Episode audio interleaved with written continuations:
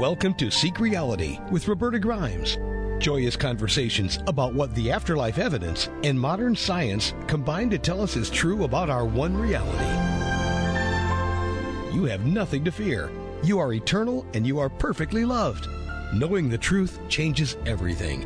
Now, here's Roberta. Welcome to Seek Reality. Of course, I'm Roberta Grimes, and I'm delighted you could be with us today. You know, one of the things they never tell you when you're young is how lovely it feels to be old.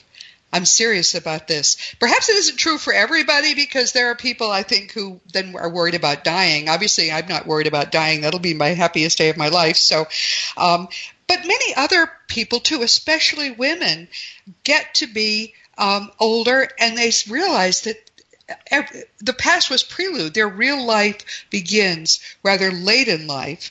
Of course, in my case, I was clueless for almost my entire life about what I was being prepared to do. Um, and therefore, it was a big surprise when I found out why I had studied the afterlife, why I had studied the greater reality, why I had been so zealous in studying the gospel teachings, all of that. Um, I thought it was just really engrossing hobbies. It turned out it was all preparation for the wonderful life I'm living now. When I reached retirement age, my life really began. And as I say, I think I'm finding this true of a lot of people, especially women. My own husband, who was a physician, is blossoming spiritually now, true, but it's an internal thing for men, I think. Whereas for women, I think, you know, we do careers, we rear our children, and then we come into our own. And many people have had lives which prepared them to do a wonderful next stage um, in old age. So I have to tell you, even though she's not really old, um, because she's still very lovely, um, our, our guest today is a wonderful example of the kind of thing that can be a next act for a woman who has had a very very complicated and in some cases challenging, but actually kind of exemplary life in many ways. Our guest is Lucinda Bakken White. She's also spent her life preparing without knowing she was preparing to, to do the work she's doing now. She is a sacred elder. She's beautiful, as I say, so she doesn't seem old, but she's happy to be that just as I am. She says she found herself with a yearning to bring a sense of the sacred to the forefront of my everyday life. My heart was set on becoming a wise woman elder with a spiritual vocation.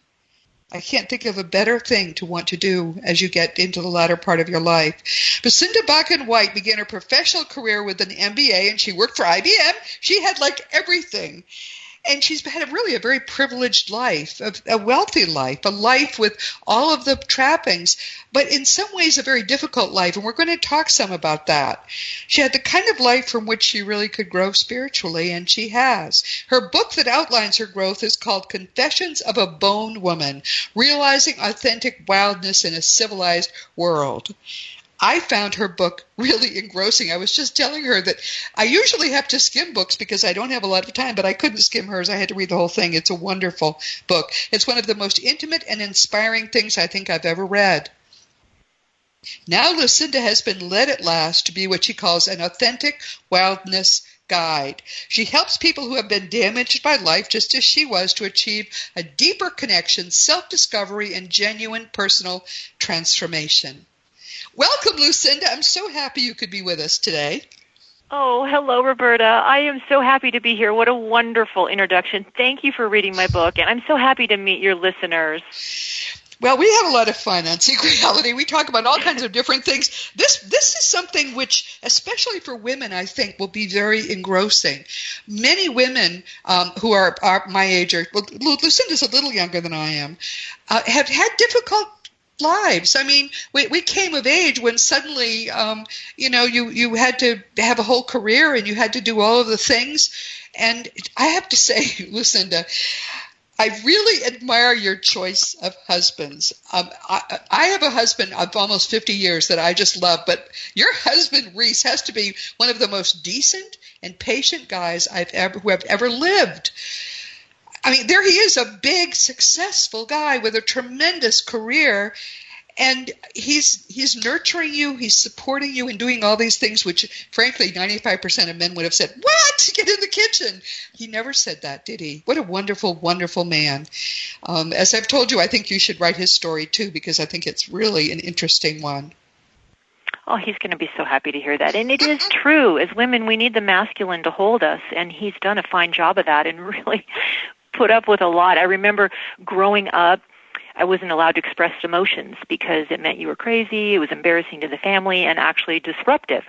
So I had to contain them and then jump ahead when I was married. If I would have an emotional day, I would feel really nervous, like I was going to get in trouble or he'd abandon me. And he didn't and then I would bounce, you know, and then things would be fine. And I, one day I looked at him, I'm like, why do you put up with me? And he's like, because you always bounce back. Yeah, yeah, but but he loved you. You could tell he was He enjoy he was enjoying the person you were. I should just say parenthetically, this is an extremely successful man, and and he chose a, a woman who could be his partner in doing all the social things and doing all the things that that needed to be done by a very successful man.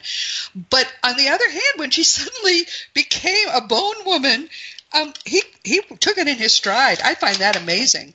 I mean, kittens get born in the bed. All these things happen, and and he's he's okay with him. What a what a decent guy, I have to say. That well, true. But, but but let's talk about we we can't talk about all the things that happened in your life. But can you please set the stage? I mean, what struck me was that you were having this. I mean, it, her her parents were divorced when she, when she was very young, and her father wasn't in her life. But her mother's family and her father, her your father's family too, were very much there for her. She had a rich, I think, very nice, lovely childhood till you were what eleven, and then suddenly your mother married and that you that was all wrenched away from you. I had never thought about how hard that would be, but you t- write about it so vividly. Talk about that. Yeah, I didn't think about it at the time either. It was very difficult to be 11, you know, coming of age with body changes and to be ripped apart from my family and to be absorbed into a new uh, community culture clan. What happened was I was born at the end of 1959 and my mother raised me in the 60s, but she wasn't a hippie. And like many women at that time, there was an amazing book um, written called The Feminine Mystique Yes. I think the author was Betty Friedland. Yeah. Um, Friedan, yes. Right. Betty Friedan. Betty Friedan, that's it. And um, my mom was in college, and I don't know the full story because it's not something speak people speak of, but I've pieced the pieces together. I think she got pregnant and had to get married. All I know is that she had to drop out of college and um was not getting along with my father and she was so strong she left him i think she felt that he wasn't ready for children he wasn't good to me now she had to figure out how to support me and herself and of course Yeah. it was during a time when divorce was looked down upon but she made her way through college and became a teacher and in the meantime i was just a nature child we had modest means she wasn't a hippie so I didn't have that kind of culture to raise me that was free flowing and connected to nature, but I was connected to nature. Both of my grandparents, my maternal and paternal, had, uh, you know, one grandparent, one set of grandparents had a, a house on a cabin, and the other had a big 300 acre um, farm. Uh, so I spent a lot of yeah, I spent a lot of time in nature with my cousins and aunts and uncles and grandparents, and I was the firstborn, and everybody adored me, and I'm sure they felt sorry for me too. Then, as my mom had worked her way up and became a teacher, somebody set her up with a eligible bachelor. He married my mom and adopted me. And at that point, my entire life shifted where I moved to a new house, a new school, with a new family, new set of rules and values. He was an affluent man. And I, I, I, I saw my other relatives a few times, but a lot of things happened where it didn't, it didn't, it didn't continue as the way it was. And for an 11 year old girl, I, it was traumatic for me. It's Yes, kind of like the see. settlers who come in and take over um, uh, indigenous clans. You know, there's a there's a divide and conquer. Yeah, yeah. I, I mean, and you had three younger sisters, so he had three biological children with your mother, and therefore, um, you were you were sort of the the odd person out in a way. And he was wealthy. I mean, he bought you a, a new Porsche for heaven's sake. We're talking, we're talking. He took and he he sent you to college, but had to be the college he wanted you to go to. So there, and and apparently it was very important to him that you look and act and be a certain way. He wanted to be proud of you or else. I think that's a very difficult way for a child to have to live. And and um, I I mean it's no wonder. I, many people, you know, we look at people's lives from the outside. We think, oh, he or she is very lucky. We don't know what, what's going on in their lives and in their minds. And um, I'm sure many people thought you were very lucky that you had ended up adopted by him and having that life. But I can see how it just tore the tore the roots out from under you. Yeah, that's what happened because um, I was actually really happy, like you had said earlier. Really, um, I had a great childhood because I was so connected to the animals and the plants and talking to them and cousins. And it wasn't that my dad was a bad man. He was an amazing man. He adopted me and loved me like his own. But it was just a new set of rules and vision and perspective for the world. And so he was very masculine, patriarchal, and wanted the best for me. And this was an, a completely odd culture that I wasn't used to. So it was all the tangible essence. Be skinny, look good, wear cute outfits. Yes. Go to, yeah. Yeah, go to school, get the degrees. What struck me was this is they they were living in California, and I, I guess I never thought about the notion that if you are living in California and you're not, you know, tall, skinny, gorgeous, blonde, all of that, you can't compete, and that's that was kind of awful to read that. I was fortunate; I never lived in a place like that, but wow, wow. Yeah, it was really hard because um, I think a lot of us as children were very authentic. We're connected to our soul. We just came yes. from the other side, and we're childlike. You know, we're spontaneous and and carefree and doing what we want and of course for me that was just being in nature. Uh, but then when i got cut off from that it was there was these exterior rules of, about how to think act and behave and then there's that underlying thread well if i don't then i won't fit in or i won't be loved. So it's very complicated especially with all the hormones and my brain wasn't fully developed.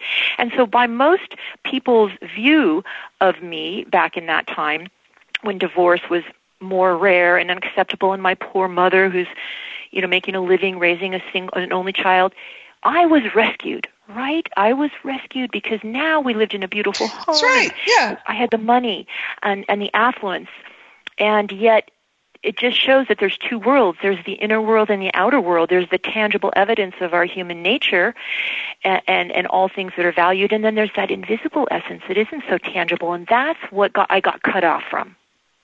Yeah. And, and for some people, they would probably land on their feet better than you did, but you were a very sensitive person and it was difficult. Then I should just tell everyone she got an MBA. She was, she was, re, she got, she was hired by IBM competing with a thousand people. She was the one they hired.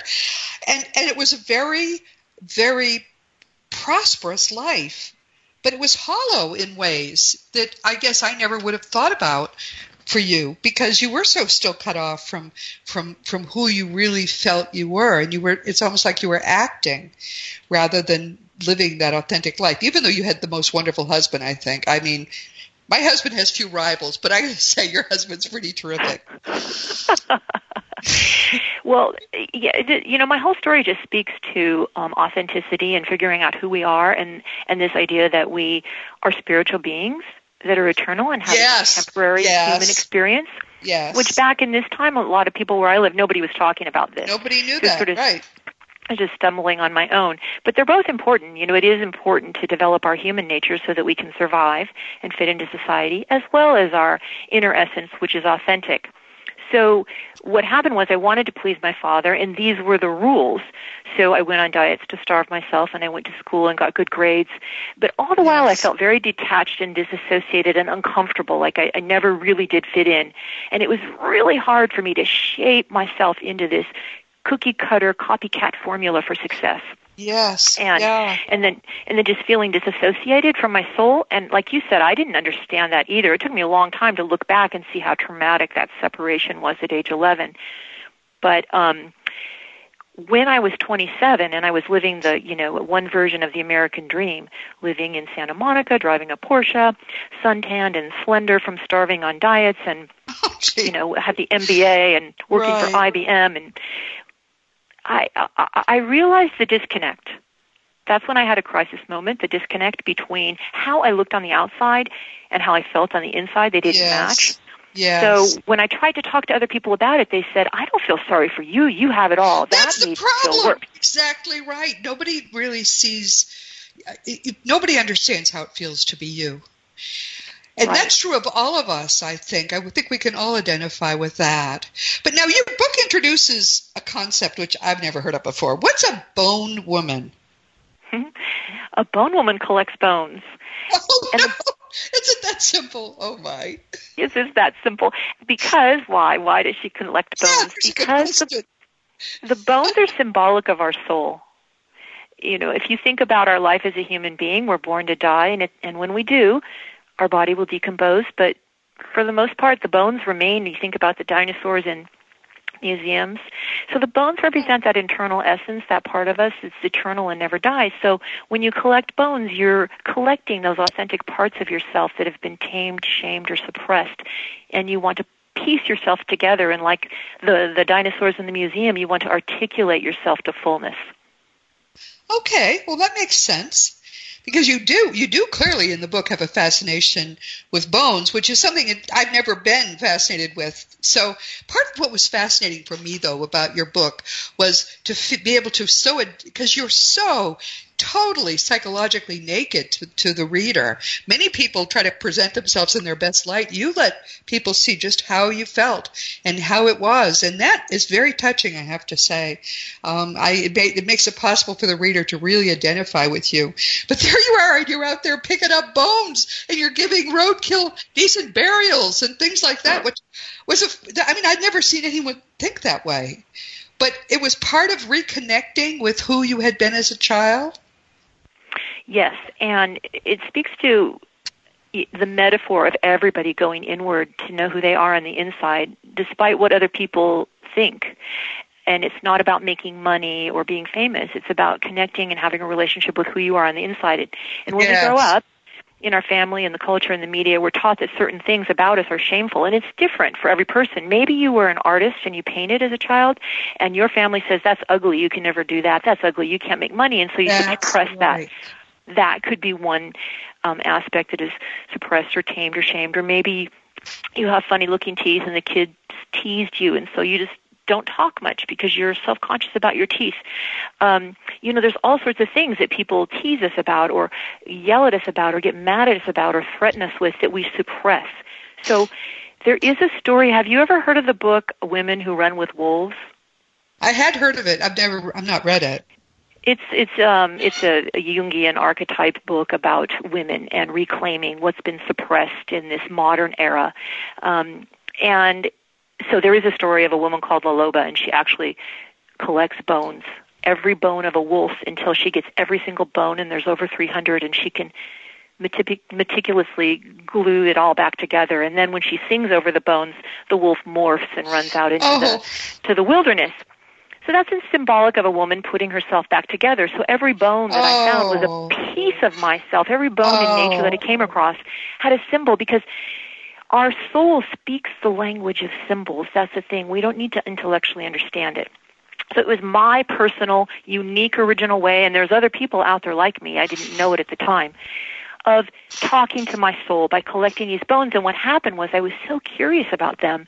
It was an honor to be that up close personal with part of a wild animal. I wanted to know whose bone was it? What kind of animal? How did it die? And that, that curiosity kept me in the present moment. And the more I learned about the bones, which each had a symbolic vibration, it would resonate through me and help me pull up memories of who I was. It's a complicated process, but it's also very simple.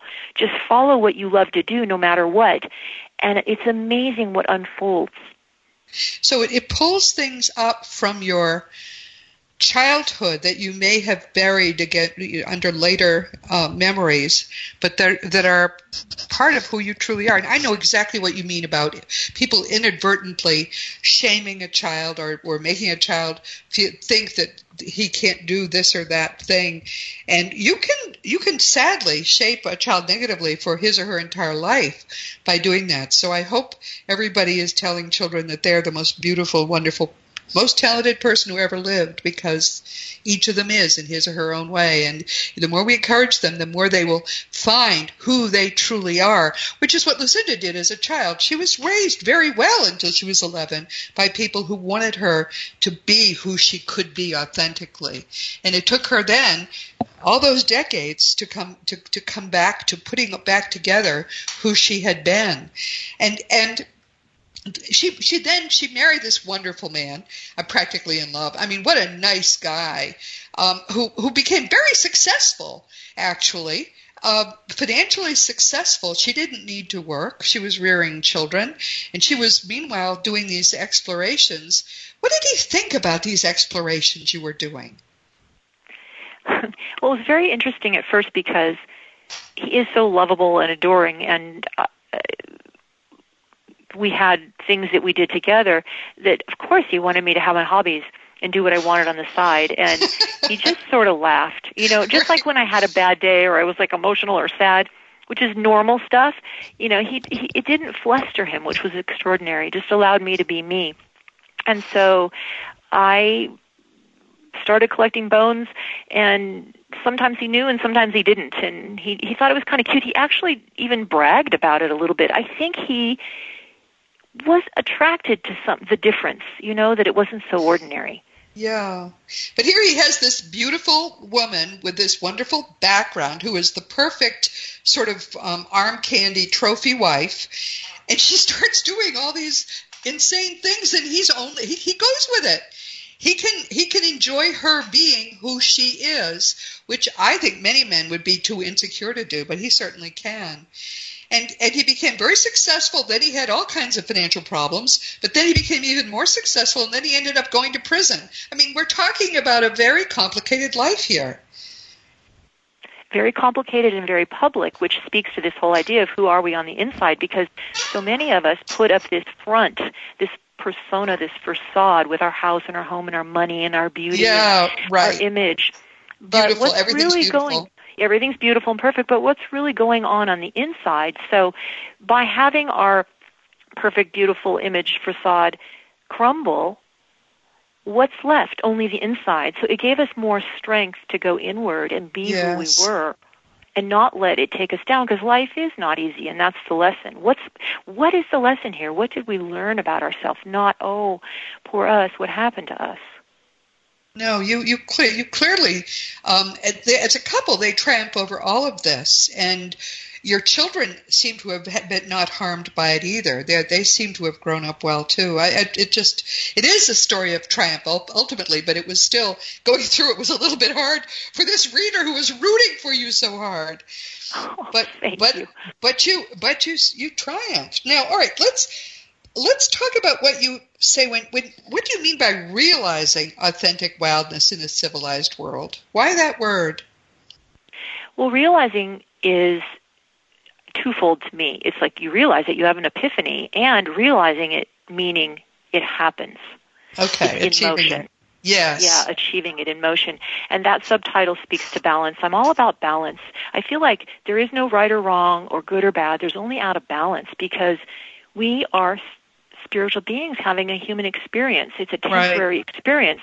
And we come here with lessons to learn, and we come here with a gift to share to make the world a better place.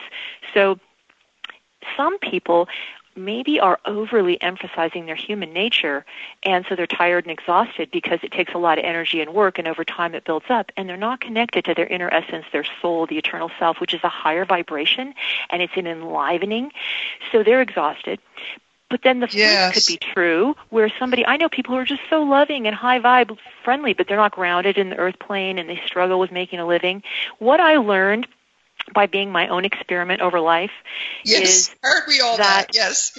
yes, exactly. Is that, you know, this modern era we are overemphasizing our human nature and the tangible. And that was my original crisis at age 27 when I knew there was more to me than meets the eye and I wanted to get to the bottom of that.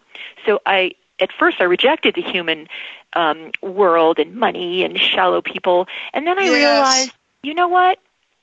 Like you said, everything is a hobby. You think it's a hobby, but it's all leading up to something. It's, it was just all part life. of me.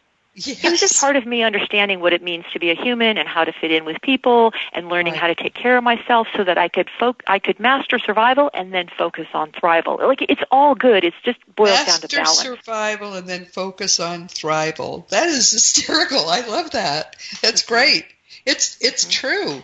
Now you you help people cope with stress and anxiety. Well, I can see why you would certainly have a lot of experience with it, but do you have tips for people? I mean, if someone is is listening and feels, oh, she had money, she doesn't have my life, I've got this, I've got that problem, there's no way. How do people who feel overwhelmed that way, do you have any suggestions on how they can begin to get on top of their lives as you managed to get on top of yours? Well, nature is a great um, avenue for connection and healing. So we all have an inner nature that mirrors the outer nature. And so if we can go out and spend time in nature where all of our senses are open, wander and wonder or sit, and we start to smell and see and taste and hear, it's amazing. We open all these channels which lets this high vibration energy I'm talking about come in, the soul, the spirit, the spirit that runs through all things. And then nature starts to inform us because it's symbolic and there's a rhythm and it moves. And when the invisible vibrations from nature come through our sensory channels, it's like a tuning fork, a vibration, and things start to happen. And then there's signs and symbols that we can interpret. So that's one thing that you can start and then write I write down things in a journal and see what happens and then nature starts to communicate with us. Um, anything you can do connect with your body. Free form, like dancing or movement. Um, there's a lot of free things like this on the internet. If you if you research, you know, look into somatic movement, free form dance, uh, there's books. I have a lot of blogs on my website to give people clues. It's about following the clues, getting to know yourself. Remember who you were as a child. Think back on that. Reflect. What did I do as a child that I loved that I haven't done in a long time? Yes. Revive that. Yes. Yeah, I could certainly see that's true. I could see it would be true of nature because nature is not civilization. It doesn't judge you. It doesn't demand anything of you. It gives you, as you say, all these rich smells, sounds, sights um, that are that are harmonious with wildness, with with with with whatever is within you that is not totally civilized. I think that that is exactly a. Many people can't get to wildness though. They live in the middle of a city, but there may be a park nearby. You don't need a whole lot of wilderness to get a little space around yourself. Just go when there are a lot of not a lot of other people there and commune with the animals, commune with the birds.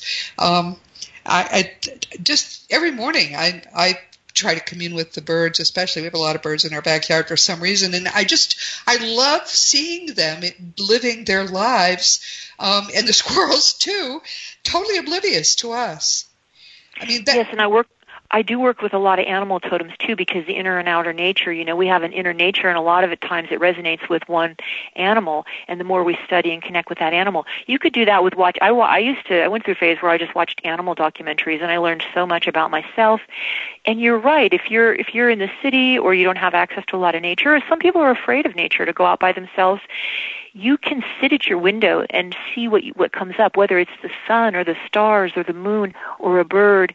And um, you're right about the parks, but it could even be a flower. You could buy flowers and bring flowers into your home and have the whole thing oh, going with flowers true. and color. That's true. That's true. That's another wonderful point. Yeah, uh, someone just gave us um, a bunch of these. I guess they're Asiatic lilies or something. They're pink. They smell wonderful, and they come all in bud. And we've just been watching them open and smelling them for the past two weeks.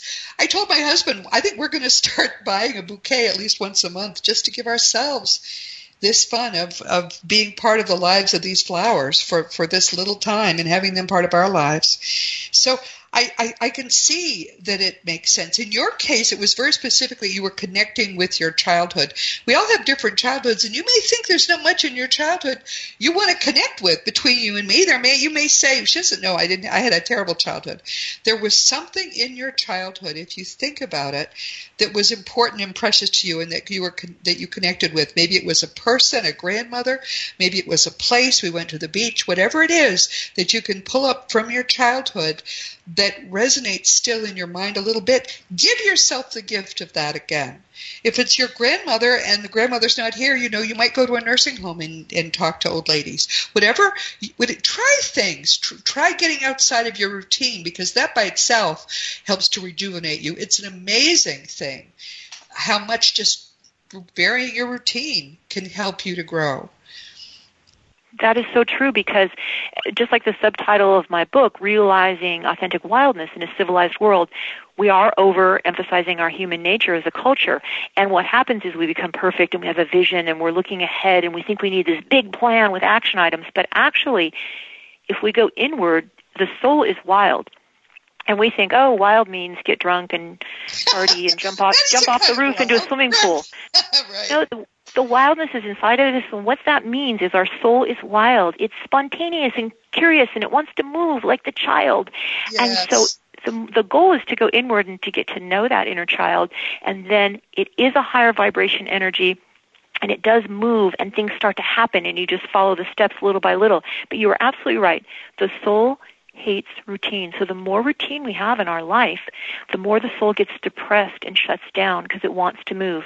So absolutely change your routine. It could be, I tell some people who have the personality for it, just wear one purple shoe and one red shoe. or I have another client who always wants to wear a dress, but she feels self-conscious. She always wears pants and she has one dress in her closet and I'm like, okay, you're wearing that dress tomorrow. I just want you to wear it all day, go to the market. You know, it's different for everybody, but that one change opens things up and yes. then yes. step by step. Yes, yeah, yeah. It, it's um, I, I think it, it, you're right. It, it's something you need to feel that you're in control of too, because if you feel your life is out of control and you don't have any, you know, options or whatever, you want to feel in control. So this should be doing things that help you feel more in control of your time. Um, I'm just not going to go to lunch today. I'm going to take a walk, or of of your of your space. Um, I'm going to, you know, sit over here today and not instead of sitting over there, or I'm going to take a walk over here and not a walk over there. Whatever it is, you need to begin to take control of your own life in powerful ways. Each of us has spirit guides. Each of us is perfectly infinitely loved. And one of the things that Lucinda did really was to reclaim that perfect infinite love for her, which she didn't even have. Um, her husband had it before she had it, but that's that to me is what's beautiful about this book. Watching her do that, come to understand who she was, and be fearless about claiming who she was, and be happy being who she was. That's available to all of us. We just have to decide that we're going to do that and give ourselves that gift.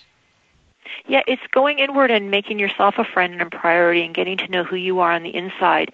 And it does speak to another um, clue a lot of times um, our gifts are in our wounds. So one of my original wounds was not being seen for who I was on the inside. That pained me greatly. I actually had a suicidal depression when I was working oh, at yes. IBM and had accomplished everything and realized, well, I'm no more lovable than I was before and I'm not happy. So, and since I couldn't talk to anyone about it, I felt something was wrong. I spiraled into a suicidal depression. But what I later realized is that's my gift. So I've turned that gift, the original gift of not being seen for who I was on the inside, and turned it around. And now that's what I help people do. I help them see who they are on the inside. So some people are wounded and shamed in a different way. Go where the wound is, get to know it, and that's your gift because you know it better than anyone else, and you can help other people move through it because that's what you've done. Yeah, it's ultimately very empowering when you conquer these things, which um, th- this naive feeling that once once I'm a big shot MBA at IBM, I'll suddenly everything will magically feel good, but you're still the same person on the inside. And discovering that, as you say, is kind of a wound. But when you when you triumph over it, then nothing you get stronger and stronger, and nothing can harm you. I mean, you and I both love being older women. We I wouldn't I wouldn't be younger by a day. How does this stage of life really feel to you? What would you say to younger people who are saying, "I don't want to be old"? It feels so good, and I I always knew I always knew from a young age I wanted to be an elder of significance, and a lot of people that I know, yeah, a lot of people that I know fear aging and dying, and they don't want to Yes. talk about it, and so they are wanting plastic surgery. I don't have. There's nothing wrong with plastic surgery, but they're doing it for the wrong reasons because they want to avoid getting old, not because it makes them feel better.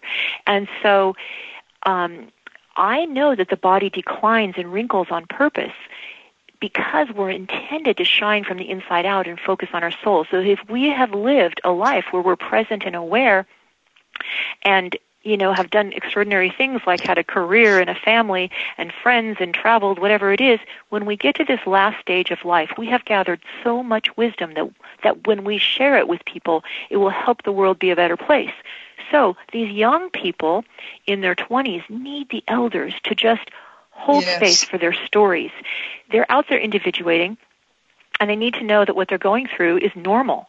The decades of the 20s are very difficult. On the one hand, we have a lot of parents who want their children to be perfect, making a lot of money at the best Oh, college yes. by the age 22. Yes. And then other children who are abandoned by their parents. And so the 20s are very lonely and isolating. And I have a lot of millennial uh, people that love to come and talk to me. And I just hold the container for their story and close that loop between the youth and the elders. So they value me as an elder. I'm giving them something to aspire to. And I value their energy and being connected to what's happening, you know, with younger people. So I love being older because I'm sharing my wisdom. I'm helping the world be a better place. I'm connected to my internal self, which is a high vibration energy. It's enlivening. It's different than when I was working really hard doing action items and what I thought I should do, which is exhausting because it's it's outside of myself. But when I'm inspired on the inside and sharing what I know authentically, I have more energy and more joy and I feel younger yes. and and I you know I just know so many people feel that they're not valued or they're living alone in isolation and um I, I just think it's twofold the elders connect with who you are on the inside and express your wisdom and the young people look up to the elders because that gives you something to aspire to and then it creates a circle of connection Yeah, no, I, I we, we it, historically, I mean, going back thousands of years, we lived in um, three, three, even four generation family units. That was normal. That and the elders were revered, and now I understand why that was so important to be separated from your history, your family's history, um, to be separated from your supports is a is a frightening thing. And too many people now are there with divorce, with all of the problems we have in the world. Um, I, many people feel that our world is now sort of falling apart. That we don't, we're in spiritual crisis. You, you feel that way as well, I think, right? Yes, I do feel like we're suffering from a spiritual crisis because we are very intelligent and modern and accomplished, you know, in the civilized world here, like in the United States. But our planet is suffering because nature is spiritual, and this idea of we are one means that all of our souls, our eternal essence, are connected to each other you know, through the spirit that runs through all things. That's what it means to be one. But yet we're humans on the plane of duality and we're also individuals. So it's complicated. It's a paradox. We're, we're meant Yes. to do it all and balance it. Um, but we're suffering from a spiritual crisis because we think our mind is going to, you know, invent something to fix the problem.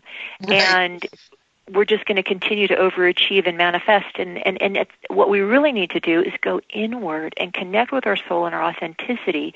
And when we do that, we have more compassion and understanding for nature and how we rely on her and her beauty and how it's healing and it's a higher vibration energy and how to live in balance. So things move faster with spirit because it's a higher vibration. When we connect to our soul, we connect to the spirit that runs through all things, we get epiphanies and awarenesses and ideas, and Yes. it just happens faster. It's a higher energy versus our human nature. It's a denser vibration. It's form. It's tangible. It's what we can see. Yes. So we can invent things. It's just slower. And at this point, we need to move faster because we have overemphasized our human nature. Yes, I think you're right about that.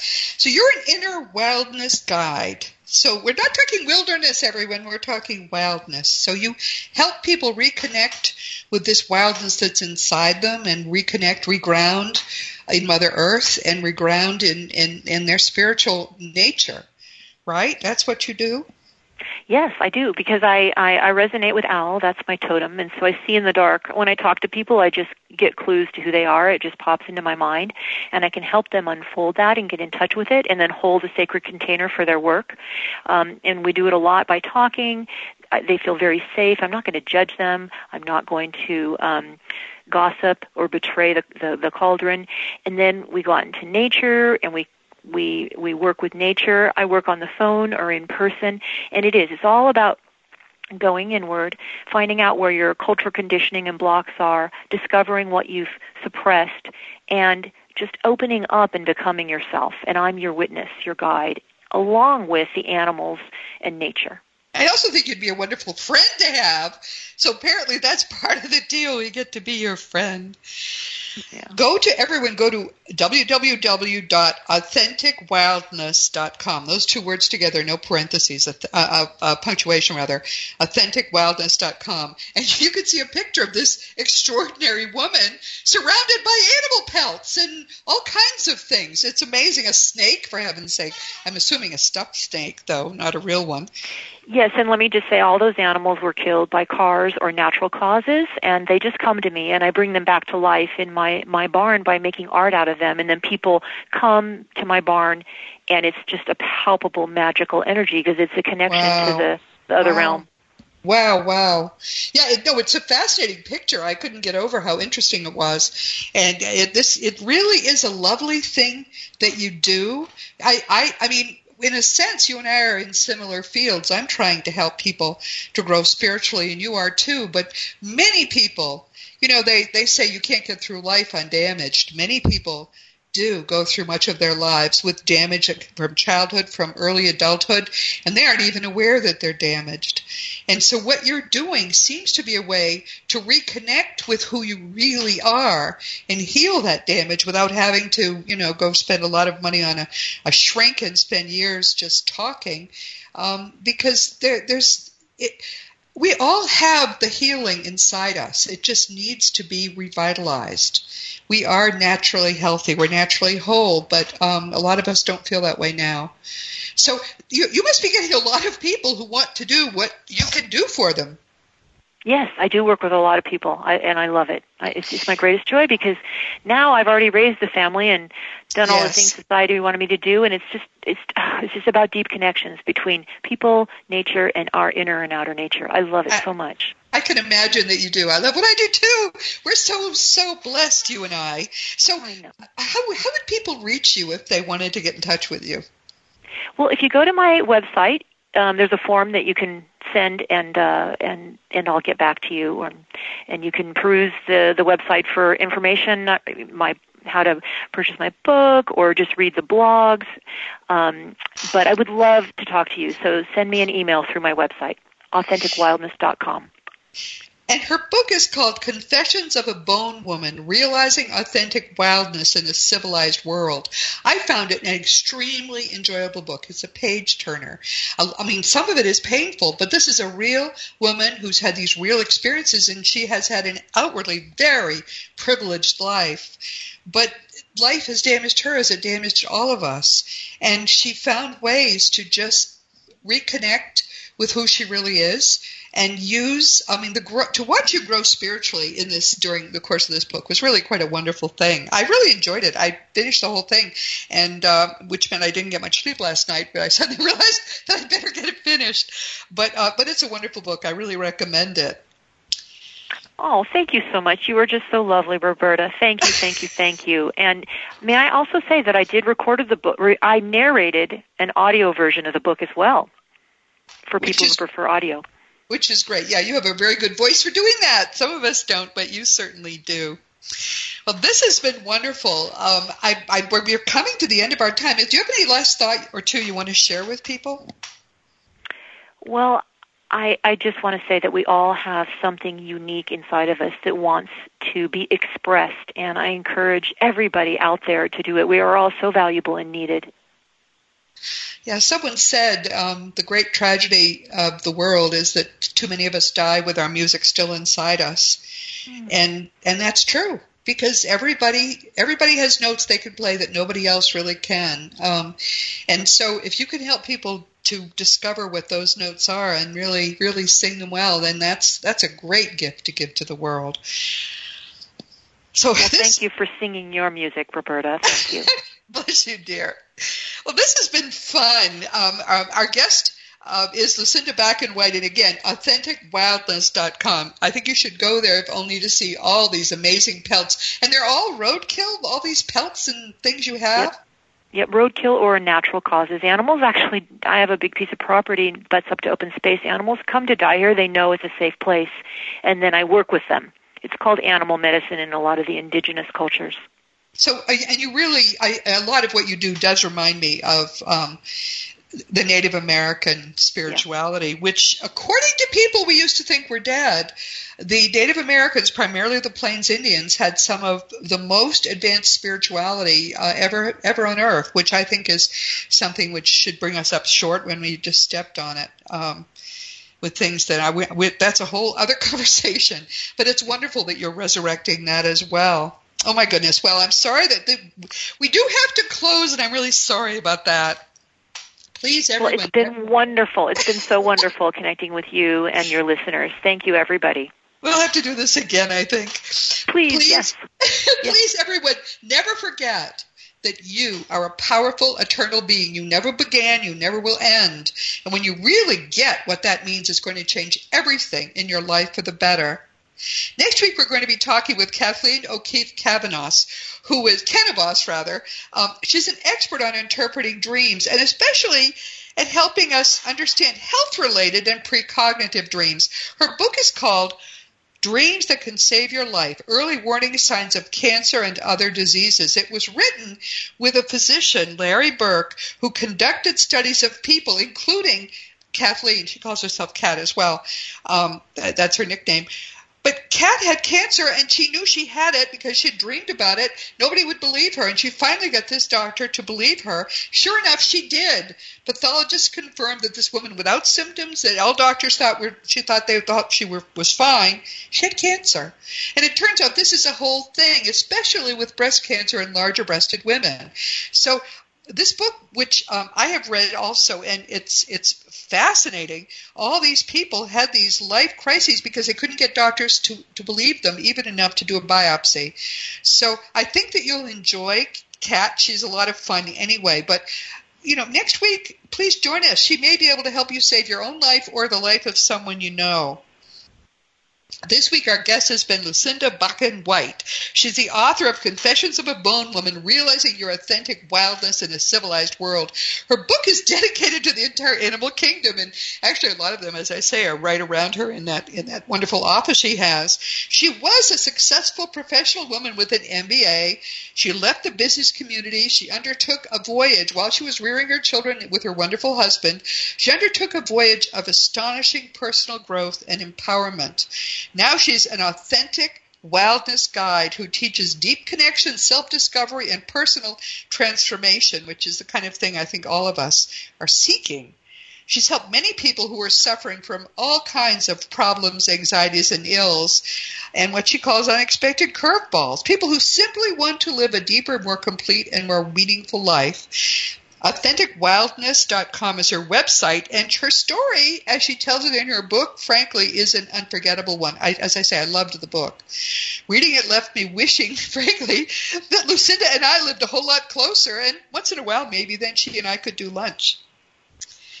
As you know, my nonfiction books are Liberating Jesus, My Thomas, The Fun of Dying, The Fun of Staying in Touch, The Fun of Growing Forever, The Fun of Living Together, and soon The Fun of Loving Jesus, embracing the Christianity that Jesus taught. For young children, there's also The Fun of Meeting Jesus, which is a beautifully illustrated early reader book. You can find these books in bookstores on Amazon.com, and the adult books are also available as audiobooks.